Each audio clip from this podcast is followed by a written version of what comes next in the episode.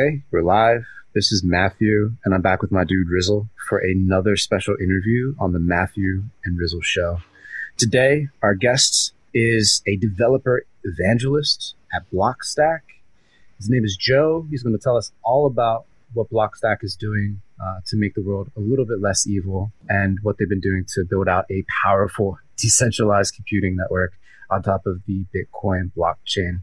Excited to get into this. Blockstack is an OG project in the space, uh, a lot of positive associations, a lot of work and development.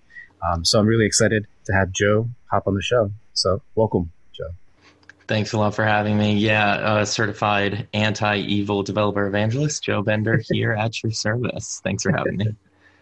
Yeah, and well, it'd be cool if we could get started with a little bit of background on yourself, um, like where you're coming from, what your, your background is, and then we can jump into explaining what Blockstack is today. Yeah, it sounds perfect. I'll give you the the too long didn't read. Um, grew up in Pittsburgh, spent my entire childhood and education there. Went to the University of Pittsburgh, got my bachelor's in information science and then was an ultimate frisbee junkie so had to keep going to school to keep playing ultimate frisbee obviously.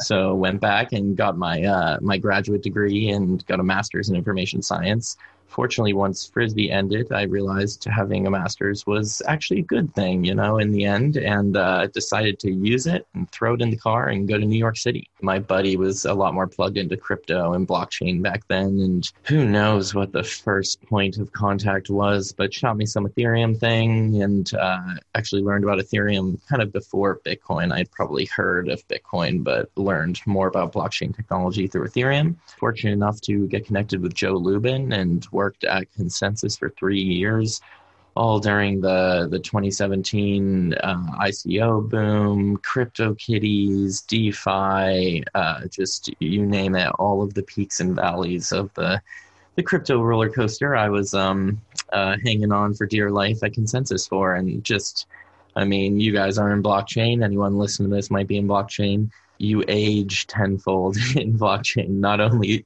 physically, but uh, intellectually too. You, you learn a lot in a short amount of time in blockchain.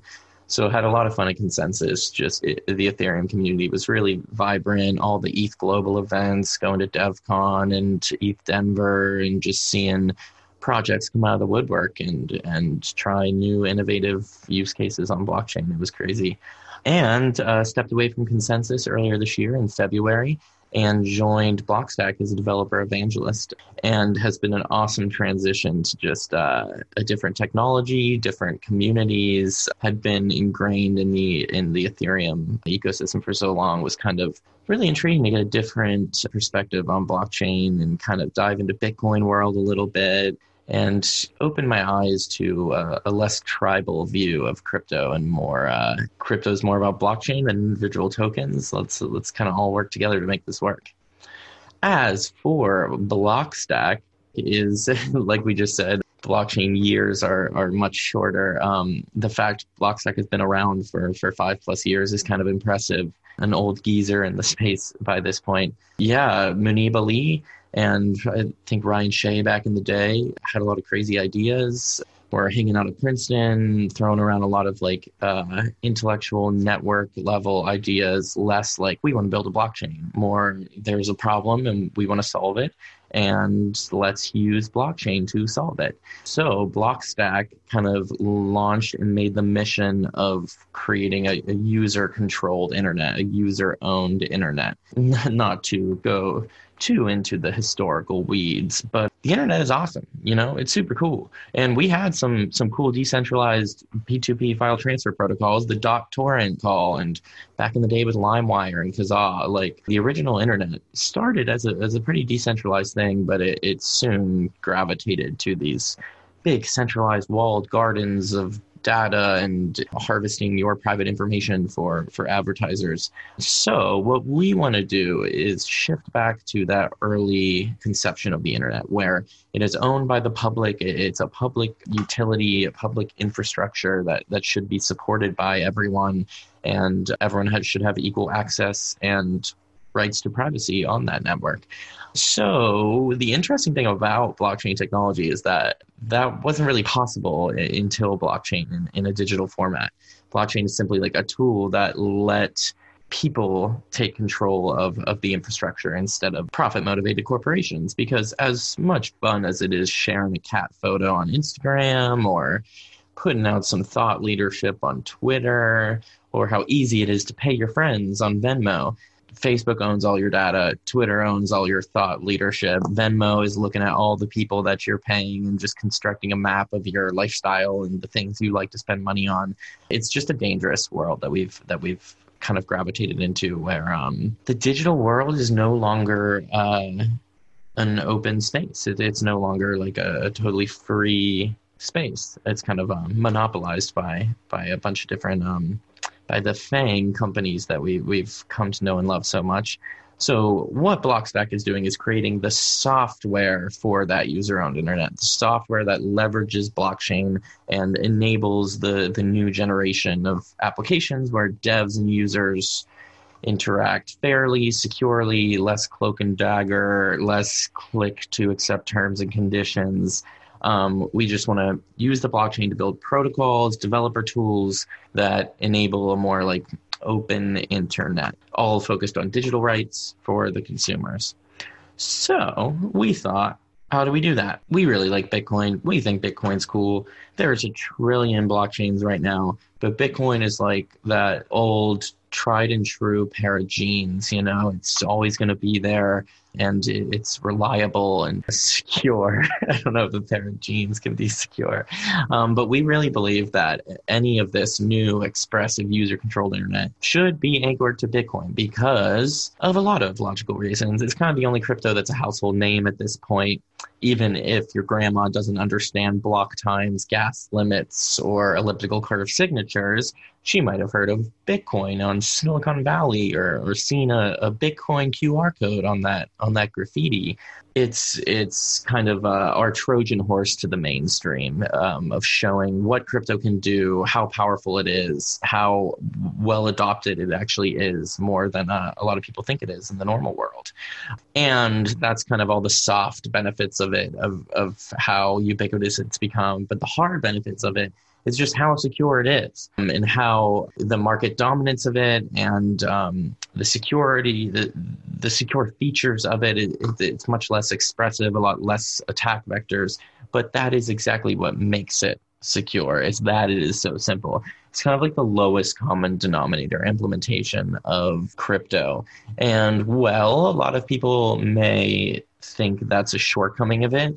A lot of these meme coin, emoji coin diehards right now, yield farming and open and CDPs and all sorts of crazy DeFi stuff, they may think like, look at Bitcoin. That's literally a horse and carriage compared to our DeFi sports car. They have ground to stand on. Yes, they do. Um, a lot of these dApp chains have much more expressive uh, programming languages and uh, and more complex functionality that just lets dApp founders and, and engineers do crazier stuff. But I really think that um, that Bitcoin is a necessary simplicity in the blockchain space. It, it's kind of the standard uh, the, the control group, while all other uh, protocols are the experiment group. It has unparalleled security, unparalleled consistency, and can just be relied upon. So when we're spinning up a new blockchain, we're like, electricity is a thing, and people are hating on blockchains for consuming lots of electricity. There's really no reason to totally do another consumption of electricity to secure a totally independent protocol. So what Blockstack did was thought, how do we recycle Bitcoin's energy, use a chain that's already major player and obviously king of the blockchain hill, but also add all of that expressive dApp functionality that people are honestly hungry for. Like, if you are a Bitcoin maximalist saying, like, oh, DeFi, what a craze, like, I'm just going to sit here on my orange throne of Bitcoin and let all these other cool experiments phase out until Bitcoin's the only one left. If that's your your conviction, I, I hate to break it to you, but you are wrong. There are much um, more intriguing use cases for blockchain than just a store of value or just um, a digital gold uh, sort of currency. I think that the most interesting stuff that's happened on blockchain has been in, in the last year or so with a lot of the DeFi projects and crazy cryptographic mechanisms that that are just chopping up and mixing up crypto in all sorts of different ways and giving you liquidity provider tokens and secondary markets and adaptive currencies all these all these cool monetary mechanisms that literally were not possible before blockchain. That's like uh, i want to keep bringing it back to that where it's like blockchain is genuinely extending monetary functionality in ways that have never been possible with uh, normal fiat or banknotes or any sort of traditional currency. So, to tie it all back together, let's just bring it zoom all the way back out. Blockstack anchoring to Bitcoin. How are we doing it? With a new proof of transfer consensus mechanism. We have adopted a totally novel consensus mechanism that um, is using Bitcoin in a really cool, new, interesting way. Little history there's proof of work, where you're consuming electricity to secure the network. There's proof of stake, where you are locking up a certain amount of value to secure the network. Blockstack Stacks blockchain started with a proof of burn consensus mechanism which was a cool novel use of Bitcoin where miners are burning Bitcoin to signal participation in the mining mechanism. But we love Bitcoin, so you never want to be burning that stuff. Bitcoin's good stuff. Also, feel free to like stop me and ask questions. I, I go at a. I go at a million miles an hour, only only one speed um, uh, Bitcoin is great. You never want to be burning Bitcoin. So the like um, Charmander to Charmeleon evolution of proof of burn was from proof of burn to proof of transfer. So instead of burning that Bitcoin and sending it to an invalid Bitcoin address where where it will be locked up forever, which is cool and all. You know, it's showing that the miners are committed to the chain if they're willing to burn Bitcoin. But we can do something better with that. And that is where stacking comes into play. And stacking, not to be confused with staking, although it's similar to staking, is when, let's say, you're a, a block stacker uh, hanging out on Stacks 2.0, you got your Stacks currency, the native value on your protocol. You're just holding it. You're a, a, a good actor and a, and a friendly participant Let's say you want to uphold the security of the network, add some value to it. So you're going to lock up those stacks tokens and become a stacker. Let's say you got some excess stacks that you're not using and you want to make it work for you. Um, you can lock up those stacks tokens much in the same way that people would lock up 32 ETH to be a validator on ETH2. It's just a simple um, declaration of sending a transaction saying lock this amount of tokens. Um, and since those stackers are adding value to the network by putting uh, stacks on it, they're adding security to the network by increasing the total value of the network and just the you know all the good stuff that comes with that um, transaction throughput and and uh, just the amount of currency that is flowing through the network and being locked up on it. We believe those stackers should be compensated for their participation in the network. And that is where the Bitcoin goes. So miners are sending Bitcoin, transferring Bitcoin to uh, compete to lead a block on the Stacks 2.0 blockchain. And then that Bitcoin they are committing is being rewarded to the stackers on the protocol. So right there, boom, like welcome to DeFi land. Like even even the core consensus mechanism, in my opinion, is a cool interplay of multiple currencies. So in a way, kind of DeFi-esque. You are locking up your stacks tokens, receiving Bitcoin for it. Hey, let's say you want to be a miner too as a stacker. Then you're just getting a discount on your mining because you're getting a little bit of um, Bitcoin from from stacking. So that is Stacks 2.0 and proof of transfer and what the, the long rant was kind of leading to. Um, the proof of transfer consensus mechanism, we, we've been in testnet mode for a long time. Like I said, Blockstack started with Stacks 1.0, which used that proof of burn mechanism. Um, back then, we were kind of just focused on data portability and authentication and logging in. You might have heard of Blockstack ID. There's a couple apps you can log into with Blockstack ID. That was our focus before the shift to Stacks 2.0 is, is bringing it all back to the consensus mechanism and, and the evolution of uh, the Stacks blockchain.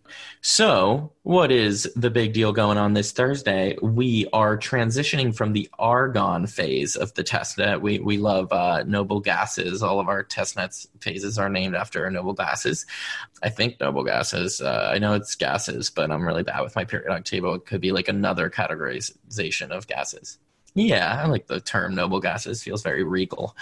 We were in the argon phase for a long time. Uh, we started with neon, and that was just like connect your node to the network. Uh, then we moved on to argon, and that implemented mining, but it was still using that proof of burn mining. This Thursday, we are transitioning over to the Krypton uh, phase of the testnet. Superman will be pleased, and that is implementing that proof of transfer consensus mechanism. So this Thursday is like Blockstack Christmas, we are all on the edge of our seat with excitement that the community is finally going to get to sink their teeth into this new feature, um, experiment with proof of transfer mining, test out uh, sending X and Y amounts of Bitcoin to see if they can lead the block. Stackers can start testing out the Bitcoin uh, rewards from from just the mining stacking interplay there. Um, and yeah, you could try stacking and mining and seeing the economics there and like balancing the incentives of how much Bitcoin do I want to commit? How much Bitcoin am I receiving from stacking? How many stacks do I have to lock up? I'm like in the, like the three edges of or three points on that triangle of, of decision making in in Stacks 2.0 world. Um, yeah, so Thursday, really looking forward to that. Pass it on back to you guys. Got any specific questions or anything? Dude. Yeah. Holy crap, dude. So, yeah, I mean, well, all right, going all the way back to your introduction, I just want to say like it's pretty dope to have three Pennsylvania boys all talking, even though we're in different parts of the world. Oh hell yeah! Where are you guys from? Outside of Philadelphia. Ooh, Philly. Okay. No, we can still celebrate Pennsylvania. We can. Eagles aren't doing too good this year. Yeah. I actually went to Pitt for a couple years for undergrad before I transferred to Korea University out here in Seoul. Oh, amazing, man. H2P. So, and then your your whole explanation about Blockstack is well, it may surprise you, but is exactly how I thought about Blockstack. This kind of like Ferrari suite of software that is just like super powerful. It does sounds like it does all the things, uh, but our listeners are obviously more technical, um, but they're also super involved in NFT land. So, really consumer facing end products. Uh, they like to get their hands dirty and, and make things. So I'm curious, like this Thursday, when uh, Stacks 2.0 comes off of testnet and folks can get their hands dirty, I'm curious, like what, if any, like consumer facing uh, products or, or, features could people expect to, to be able to get their hands on? Yeah, absolutely. Um, I think this Thursday is is less about like all the exciting end products that will result from it, and more about the like. Oh, I'm gonna get yelled at for saying this, but the boring protocol level stuff. Not boring at all, just uh, sometimes really dense and, and technical and, and, hard to understand what's going on under the hood of the blockchain. Um, kind of replacing the engine of of our blockchain, uh, the the core consensus protocol, what it is as for like consumer facing applications relating to the stuff going on this Thursday and the, the change of consensus mechanism, uh, we're running a hackathon called Hack Stacks. It's launching in like seven days. We wanted to launch it a week after Krypton launched to just give a week for reliability issues to get sorted out and to make sure the, the chain's purring away before hackers get at it. But that hackathon is going to be totally focused on making those like beautiful consumer facing UIs and applications that will make stacking and mining much easier. Much like a couple months ago when we first launched testnet, it was all done through command line, pretty technical, um, had to download all the libraries and dependencies and stuff. And then we had a couple hackathons, and the next thing you know, we have all these beautiful web apps for for calculating your your stacking returns and and all sorts of much more easily digestible ways to like interact with the core protocol. So that's kind of what we're hoping uh, with this next hackathon. Obviously, stacking and mining from the bat will will be from the command line, much like uh, you connected your node or started mining in the last two phases of testnet. It'll be following through a tutorial, getting your your node all set up, downloading the Stacks blockchain from GitHub, and getting your proof of transfer miner all configured. But um, what we're hoping with the Hackstacks hackathon is that it will result in some much more accessible uh, web applications for just connecting using your Blockstack ID and using HTML to commit a certain amount of Bitcoin or stacks and and make that a, a lot easier. Those applications will obviously be aimed at like protocol level stuff and stacking and mining. As for more generalized applications and, and the fun stuff, the the less boring stuff, as as I um, ashamed to say. That is where Clarity kind of comes into play. And give like a little rundown of Clarity now. It's our smart contract programming language, um, much like when we realized Bitcoin needed more expressive functionality, a, a more complex programming language. That is kind of why we create Stacks 2.0 as the blueprint for how you don't have to forsake Bitcoin to be able to have a dApp chain. So, with the launch of, I think, Argon, the Argon phase, we unveiled the Clarity Smart Contract Programming Language.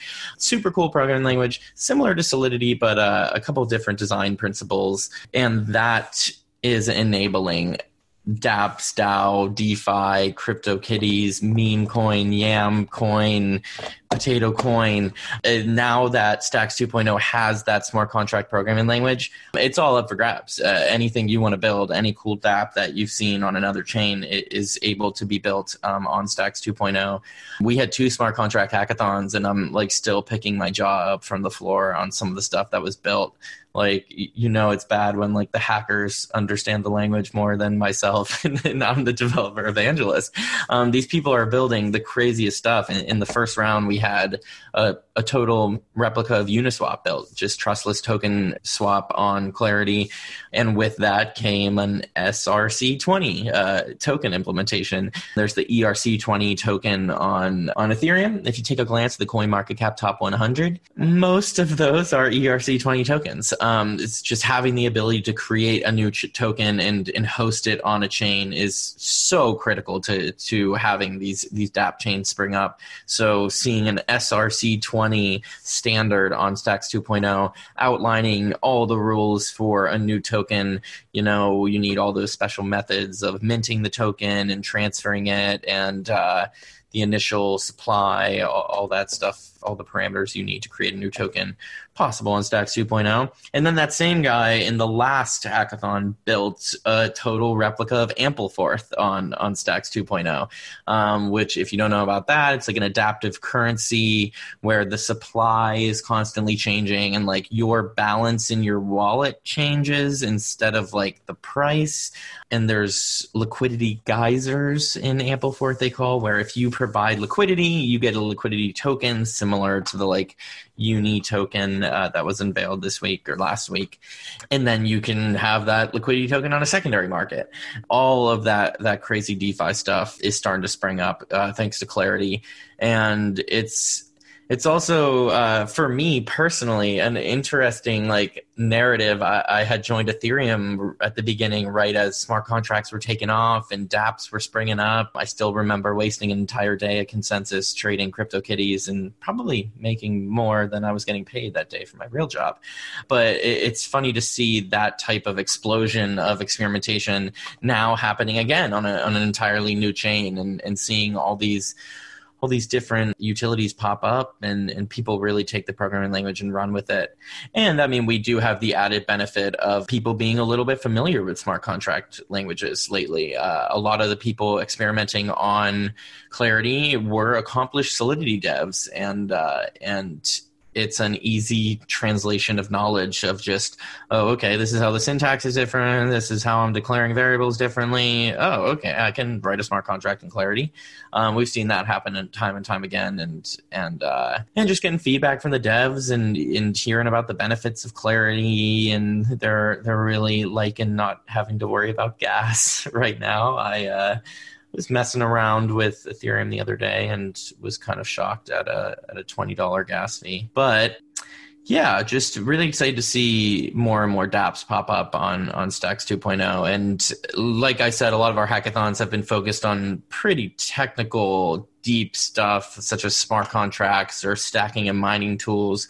And I think once we lay all this groundwork and we build the basement and the water heaters working and everything, then we'll start to see all of the more like substantive total package projects emerge. Yeah, right now we're seeing you can delegate as stacking. So if, if you don't have enough stacks to stack on your own, you can pool together and delegate stacking. So we're seeing like cool front ends for that coming out and front ends for entering a certain Bitcoin price, a certain Stacks price, and uh, how much you're willing to stack, and then it calculating like your potential returns on stacking.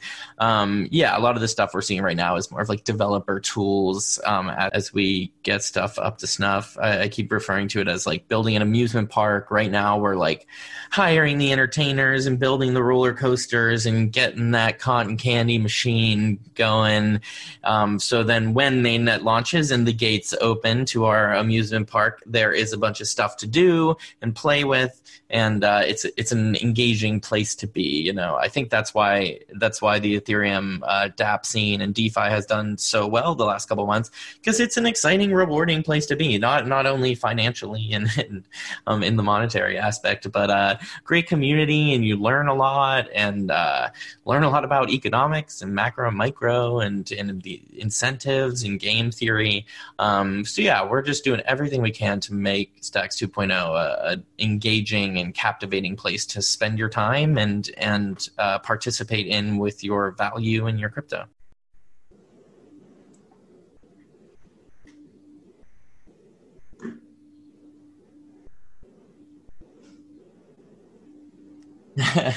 yeah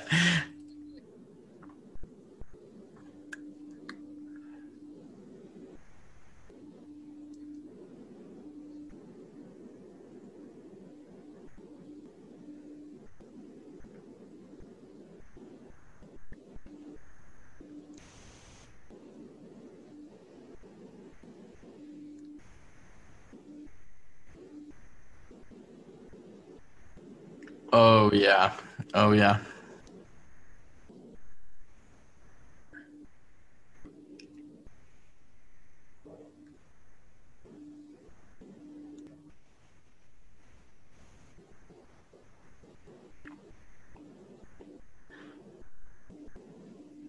Oh yeah.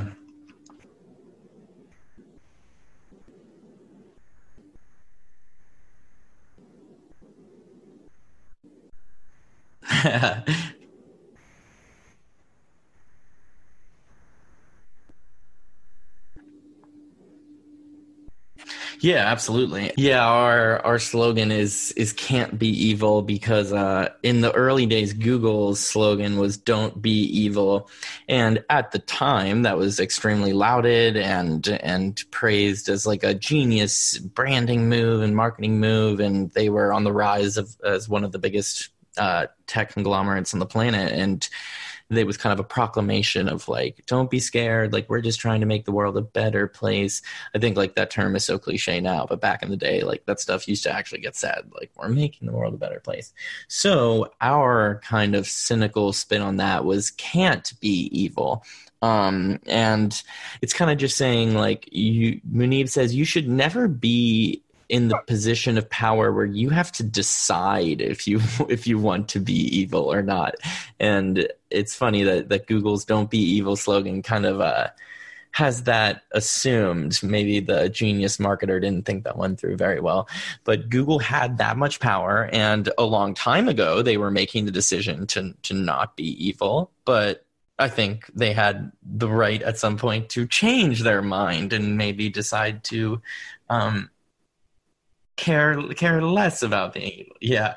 So I using that as our as our slogan and uh oh my gosh, I'll never forget at a DevCon in Prague, I think. Um, Blockstack put up a big billboard that said uh, "Can't be evil" right outside of the the the main venue, and I didn't work for Blockstack then, and I remember seeing that and being like, "Wow, that's so ballsy and like an awesome uh, an awesome move." Um, and I think what it refers to is just the technology and, and blockchain and the fact that um, it's not even giving you the the position to be evil. And I think to your question of like how Blockstack and Stacks 2.0 enables that. On top of the like just saying blockchain, like the apps are built on blockchain, so they're more secure. I think the biggest thing is like the data portability and, and the self sovereign identity and authentication aspect of it. So, in the eventual end game utopia of this thriving DApp ecosystem on Stacks 2.0, uh, instead of logging in with, with a traditional email address and password, um, you will be using your Blockstack ID. And it's all about data portability and only leasing out the certain information that you um, want to let that product or application have access to.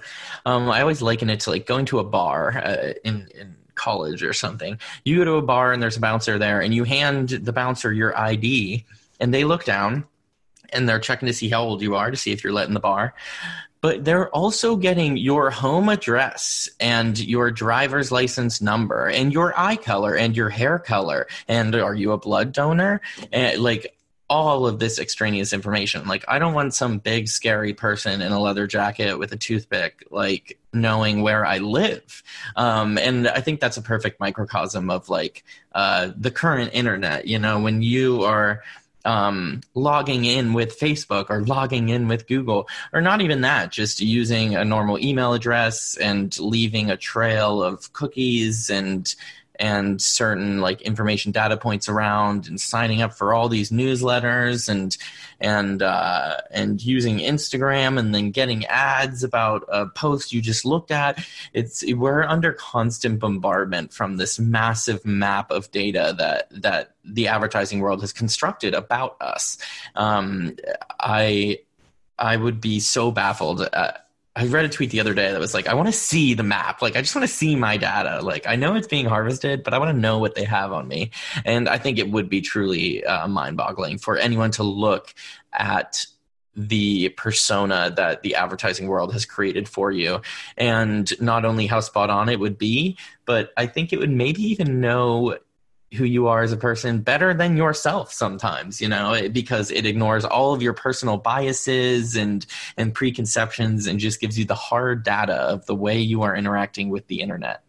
Um, so what data portability is is all of your information and private information email address birthday um, amount of crypto you own stuff like that is um, uh, you pick and choose what you want an application to have access to. So there's an application on Blockstack called BlockSurvey, um, where it's just simple surveys. It's like uh, what's the survey website? It's like SurveyMonkey Monkey or something that most people use, um, and uh, all you need to use that application is your name and email. That that application doesn't need information, doesn't need your social security number. It doesn't need to know how much crypto you have. And in that way, you are less of a product and more of a more of an internet explorer of sorts. Um, I like to think of it as that of you are in your your ship in the ocean of the internet, and you are pulling up to port at these different websites. And when you do, it might say, "Hey, we need to." know your name, your date of birth, and how much Uniswap token you're willing to commit. Um, so you only give them access to that sort of information. And we'll see that uh, with a lot of different applications on Blockstack as you log in, and it will show you a snippet of the type of information that the application wants to access. So it's always giving you feedback um, instead of scrolling through like a hundred pages of a terms and condition about like all the ways they're going to steal your life and information and use it against you. I have a question about that. I mean, of course, not having to to log in or sign into things and like leave a data trail with like all your your personal information and your parents and your great grandparents and, and, things like that. Um, we're all like interacting with decentralized web. We're going to be leaving a different type of data, data trail, right? We're going to be spending things, buying things, um, and there, there's definitely going to be a way to construct like personas and link folks together and help with discovery and things like that. Like, is there any potential issue with the the new data streams and data trails that folks will be leaving out in the open? Um, is like is, is privacy of those actions going to be become something super paramount for folks like in the DeFi space, maybe wanting to hide their transactions and the amounts that they're transacting for or something like that. Like it feels like this is going to be a never ending kind of like like Medusa or whatever. Like there's going to be another snakehead that rears its head when it comes to, to privacy and data on the internet. Yeah, absolutely. And I think like even the way you're phrasing it demonstrates just like general uncertainty about like what the future will be like. And there's a special permanence with blockchain that is daunting that uh, the history is always there and and that that dark web drug purchase you made back in college will always be associated with with that uh, wallet address. Um, dark. yeah. Uh, and I think it's less of like a, a, Stacks 2.0 specific and more of just like a blockchain in general question. And yeah, you see the mm-hmm. craziness this past week of, of people who used multiple addresses with Uniswap to obfuscate their identity and and leave less of a transaction history trail were actually rewarded by by getting uh, airdropped more Uni tokens. It's funny to see that type of like uh, operational security being rewarded. Uh, I like that. Yeah, it's a really good question, and there's no perfect answer with a bow on it. And you see so many attempts of like crypto tumblers and tornado cash trying to obscure um, like paths of crypto. And obviously, with every high profile exploit and and hack, there's always like the mad dash to try to uncover where the funds are going and who is benefiting from it yeah, I don't know exactly how like the self-sovereign identity space will evolve, but I do know that it's definitely making people think more about it conscientiously and deliberately. Whereas I feel like in web 2.0 it was like it was like hide it hide it as much as possible. Just make it like as easy as possible for the user to get to the free app. And that is like what caused a lot of the a lot of users to sacrifice their data for ease of use and accessibility.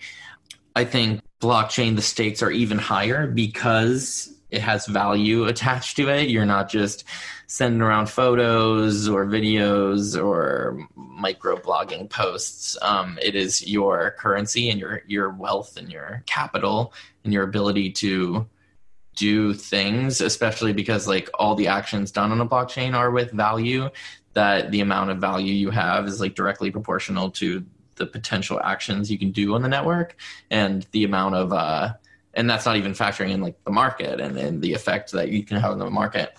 Yeah good question. Uh, i just don't know how it's going to evolve. I think that it's a multi-wallet future. I think people will have like certain wallets dedicated for certain applications I think that there's a lot of different attempts right now to remedy the situation, and it's coming up with a lot of great ex- experiments, and we're learning a lot of lessons. Like you look at ENS or um, the Ethereum name service and attaching a certain .ens name to your profile that can be super useful when you're trying to have a public persona. Maybe you're using 3Box and you're making like a really public ETH address for for public experimentation and posting about uh, your dApp tinkerings on Twitter, but that's much less helpful when you're trying to like stay private and move around your vault or or crypto you're ashamed of having. Let's say you're a waifu coin whale and you're ashamed of it. Um, you don't want anyone knowing that address.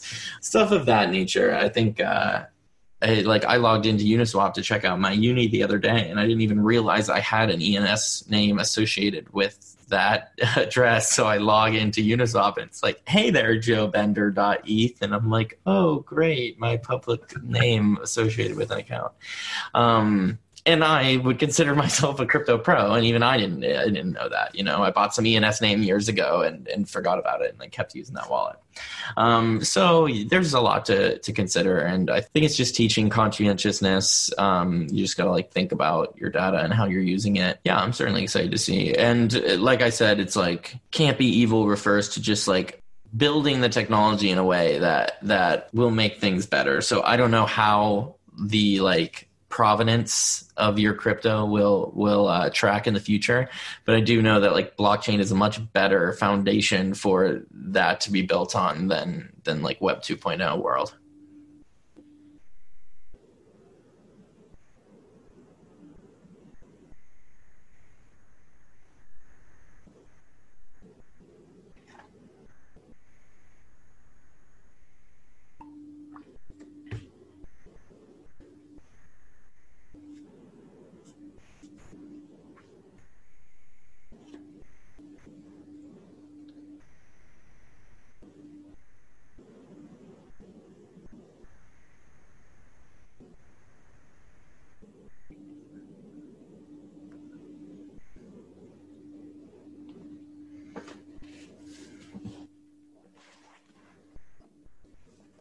Yeah, that's a good question. Um, first of all, I think like I always refer to proof of transfer as like a blueprint because we are obviously anchoring Stacks 2.0 to Bitcoin, but that mechanism is almost uh, a chain agnostic blueprint. You know, you could use proof of transfer to anchor into another proof of work blockchain.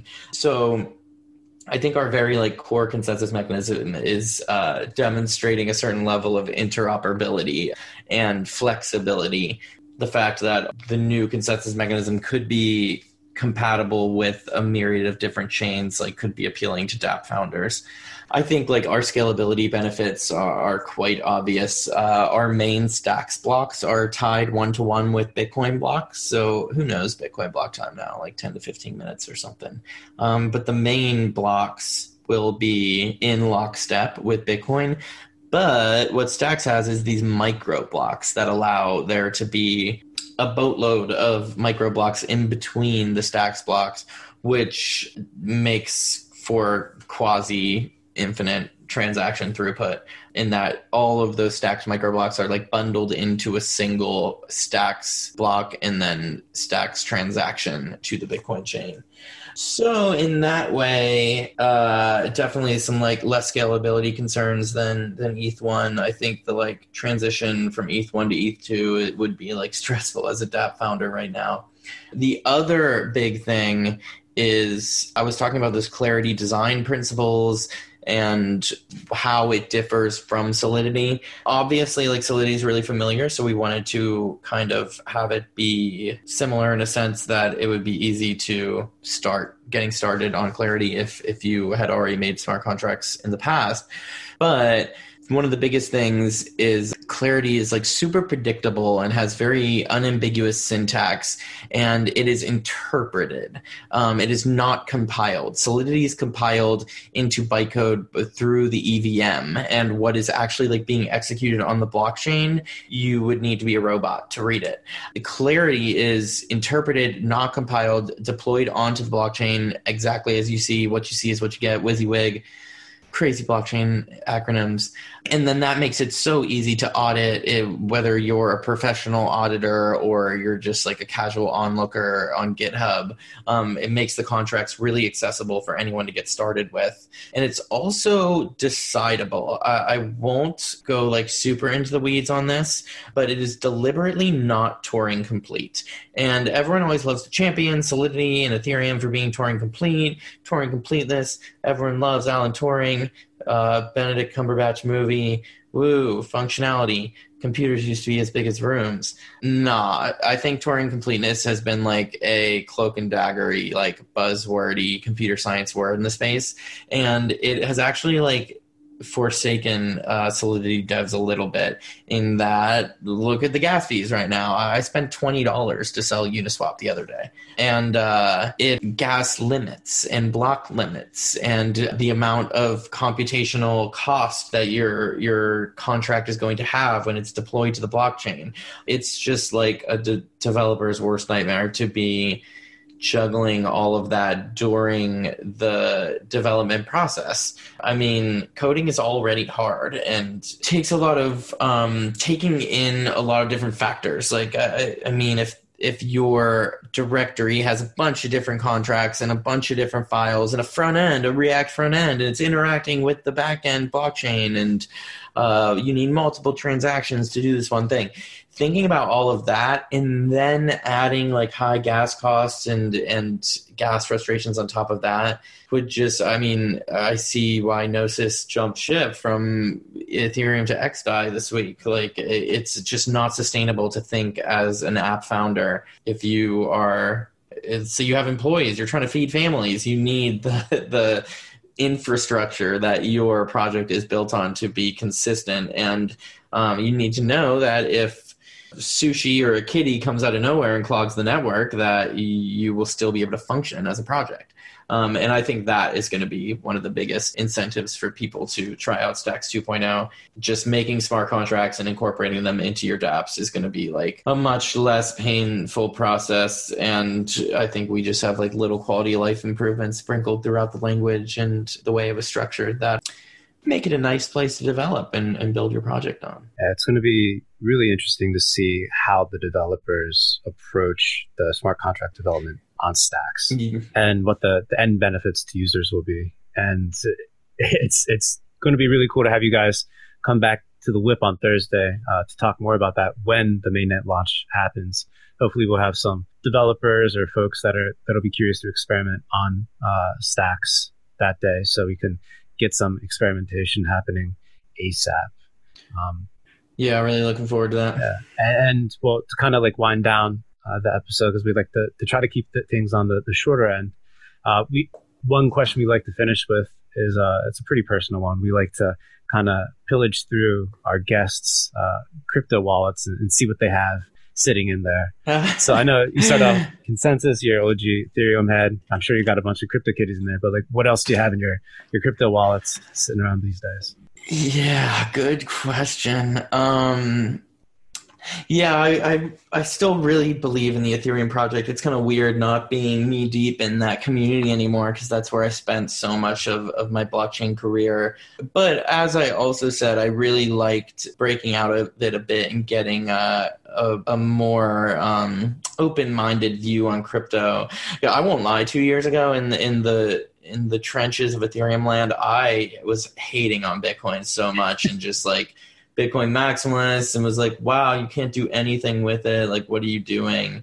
And it's been really nice to gain some clarity and perspective of like coming out of that that ecosystem. And i feel like i have a much less unbiased approach now. And like i remember when i worked on ethereum it's like the flippening is imminent. Flippening is in, imminent. And now i'm i'm working bitcoin and it's like look at bitcoin's market cap. Like you are foolish if you think that's like happening anytime the next couple months like a couple DeFi projects come out of nowhere and people think uh, Ethereum's about to do the damn thing. Yeah, back in the day, wow, this is such a good question. I have a bunch of tokens from like early ConsenSys projects that uh, that were really cool. Um, I still really think GridPlus is a, is an interesting project. Of they kind of set up their own energy grid down in Texas and are are working with uh, energy credits and tokenizing electricity, and you could produce a bunch of electricity from photovoltaic cells on your roof and sell it to your neighbor. Um, what else we got? Wow, this is such a funny question. Holy crap. I think like Decentraland's really cool. I'm like into VR, so like I bought Mana way back in the day and was messing around in in their multiverse. I think Bat is really cool in its integration into Brave and just I mean I talked a lot about how evil advertisers are um, on this podcast, and I think a way to compensate people for ethical advertising is is always a step in the right direction. Wow, this is such a personal question. I got some ZRX from way back in the day. they're just like always switching it up and doing new stuff. Yeah, I don't own any of them, but just like so interested in all the new crazy stuff, Yearn Finance and SushiSwap. And I think there's just like so much kicking of the tires of blockchain going on lately and just like pushing it to the limit and really seeing how much uh, desire there are for these types of projects and I think if it's one, demonstrated one thing, it's like people are ready to play with their crypto. Like we want to do interesting things with it, and like people are waiting on the sidelines for the next cool thing. And then if you want to let folks know where they should pay attention to, like where they should go when uh, the mainnet Ooh, launch yeah. happens, yeah, let them know the channels. So recently, uh, Blockstack PBC has decided to shift away from Slack. We are destroying our Slack and we are gravitating into the Blockstack Discord, which is already a thriving community of awesome Blockstackers. And we did that just so we could be closer to the community, more accessible, have uh, a lot of our like workplace channels we have made public just so people we realized we're doing a lot of decentralization lately. We just formed a foundation. We we formed a new entity called Freehold. Um, we're really trying to decentralize our community, and we realize so much of our conversation, so little of it is private and like NDA and and uh, should be sensitive and kept from the community. So it's been cool doing a lot of our just like general conversation about work in the Discord that anyone can see. So I would first recommend getting up in our Discord. It, it's been really cool. We got the server boosted, all sorts of badges and gifts and emojis. We have daily stand ups in the voice channels and uh, people sharing everything from the project they're working on to the meal they ate that morning. Discord's been a blast to, to kind of hang out in. Yeah, I mean, I I could rifle off certain communication channels forever. Just go to blockstack.org and uh, we're uploading a bunch of cool new videos to our YouTube channel featuring yours truly broke out my like Photoshop sketching skills to make some awesome amateur videos.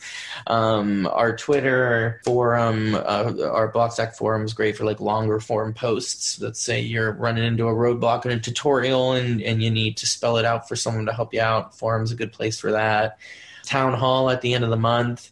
We are just in pedal to the metal right now. Um, since the mainnet, since testnet launch uh, back in like April, it's just nonstop hackathons, nonstop testnet phases, forming of new entities, uh, AMAs. Uh, I've been doing Telegram AMAs and and Russian communities and Singapore communities. It's full court press right now on just uh, educating people about Stacks 2.0 and building all the cool developer tools I was talking about, and then the eventual fully fledged apps. Yeah, I think uh, really any of the Blockstack properties ha- have been a lot of fun to hang out in lately. Awesome. So we'll definitely leave all those channels in the show notes. And I just wanted to thank you, Joe, for taking all the time to get into the weeds with us and tell us literally everything that's going on over at Blockstack. I think everyone's going to be excited to, to hear all that. Yeah, no problem at all. I really appreciate you guys having me on. Your show's awesome. I was checking it out on Spotify the other day and was really looking forward to coming on. And uh, am anticipating this episode. You guys are great. Thanks for having me. Cool. Thank you.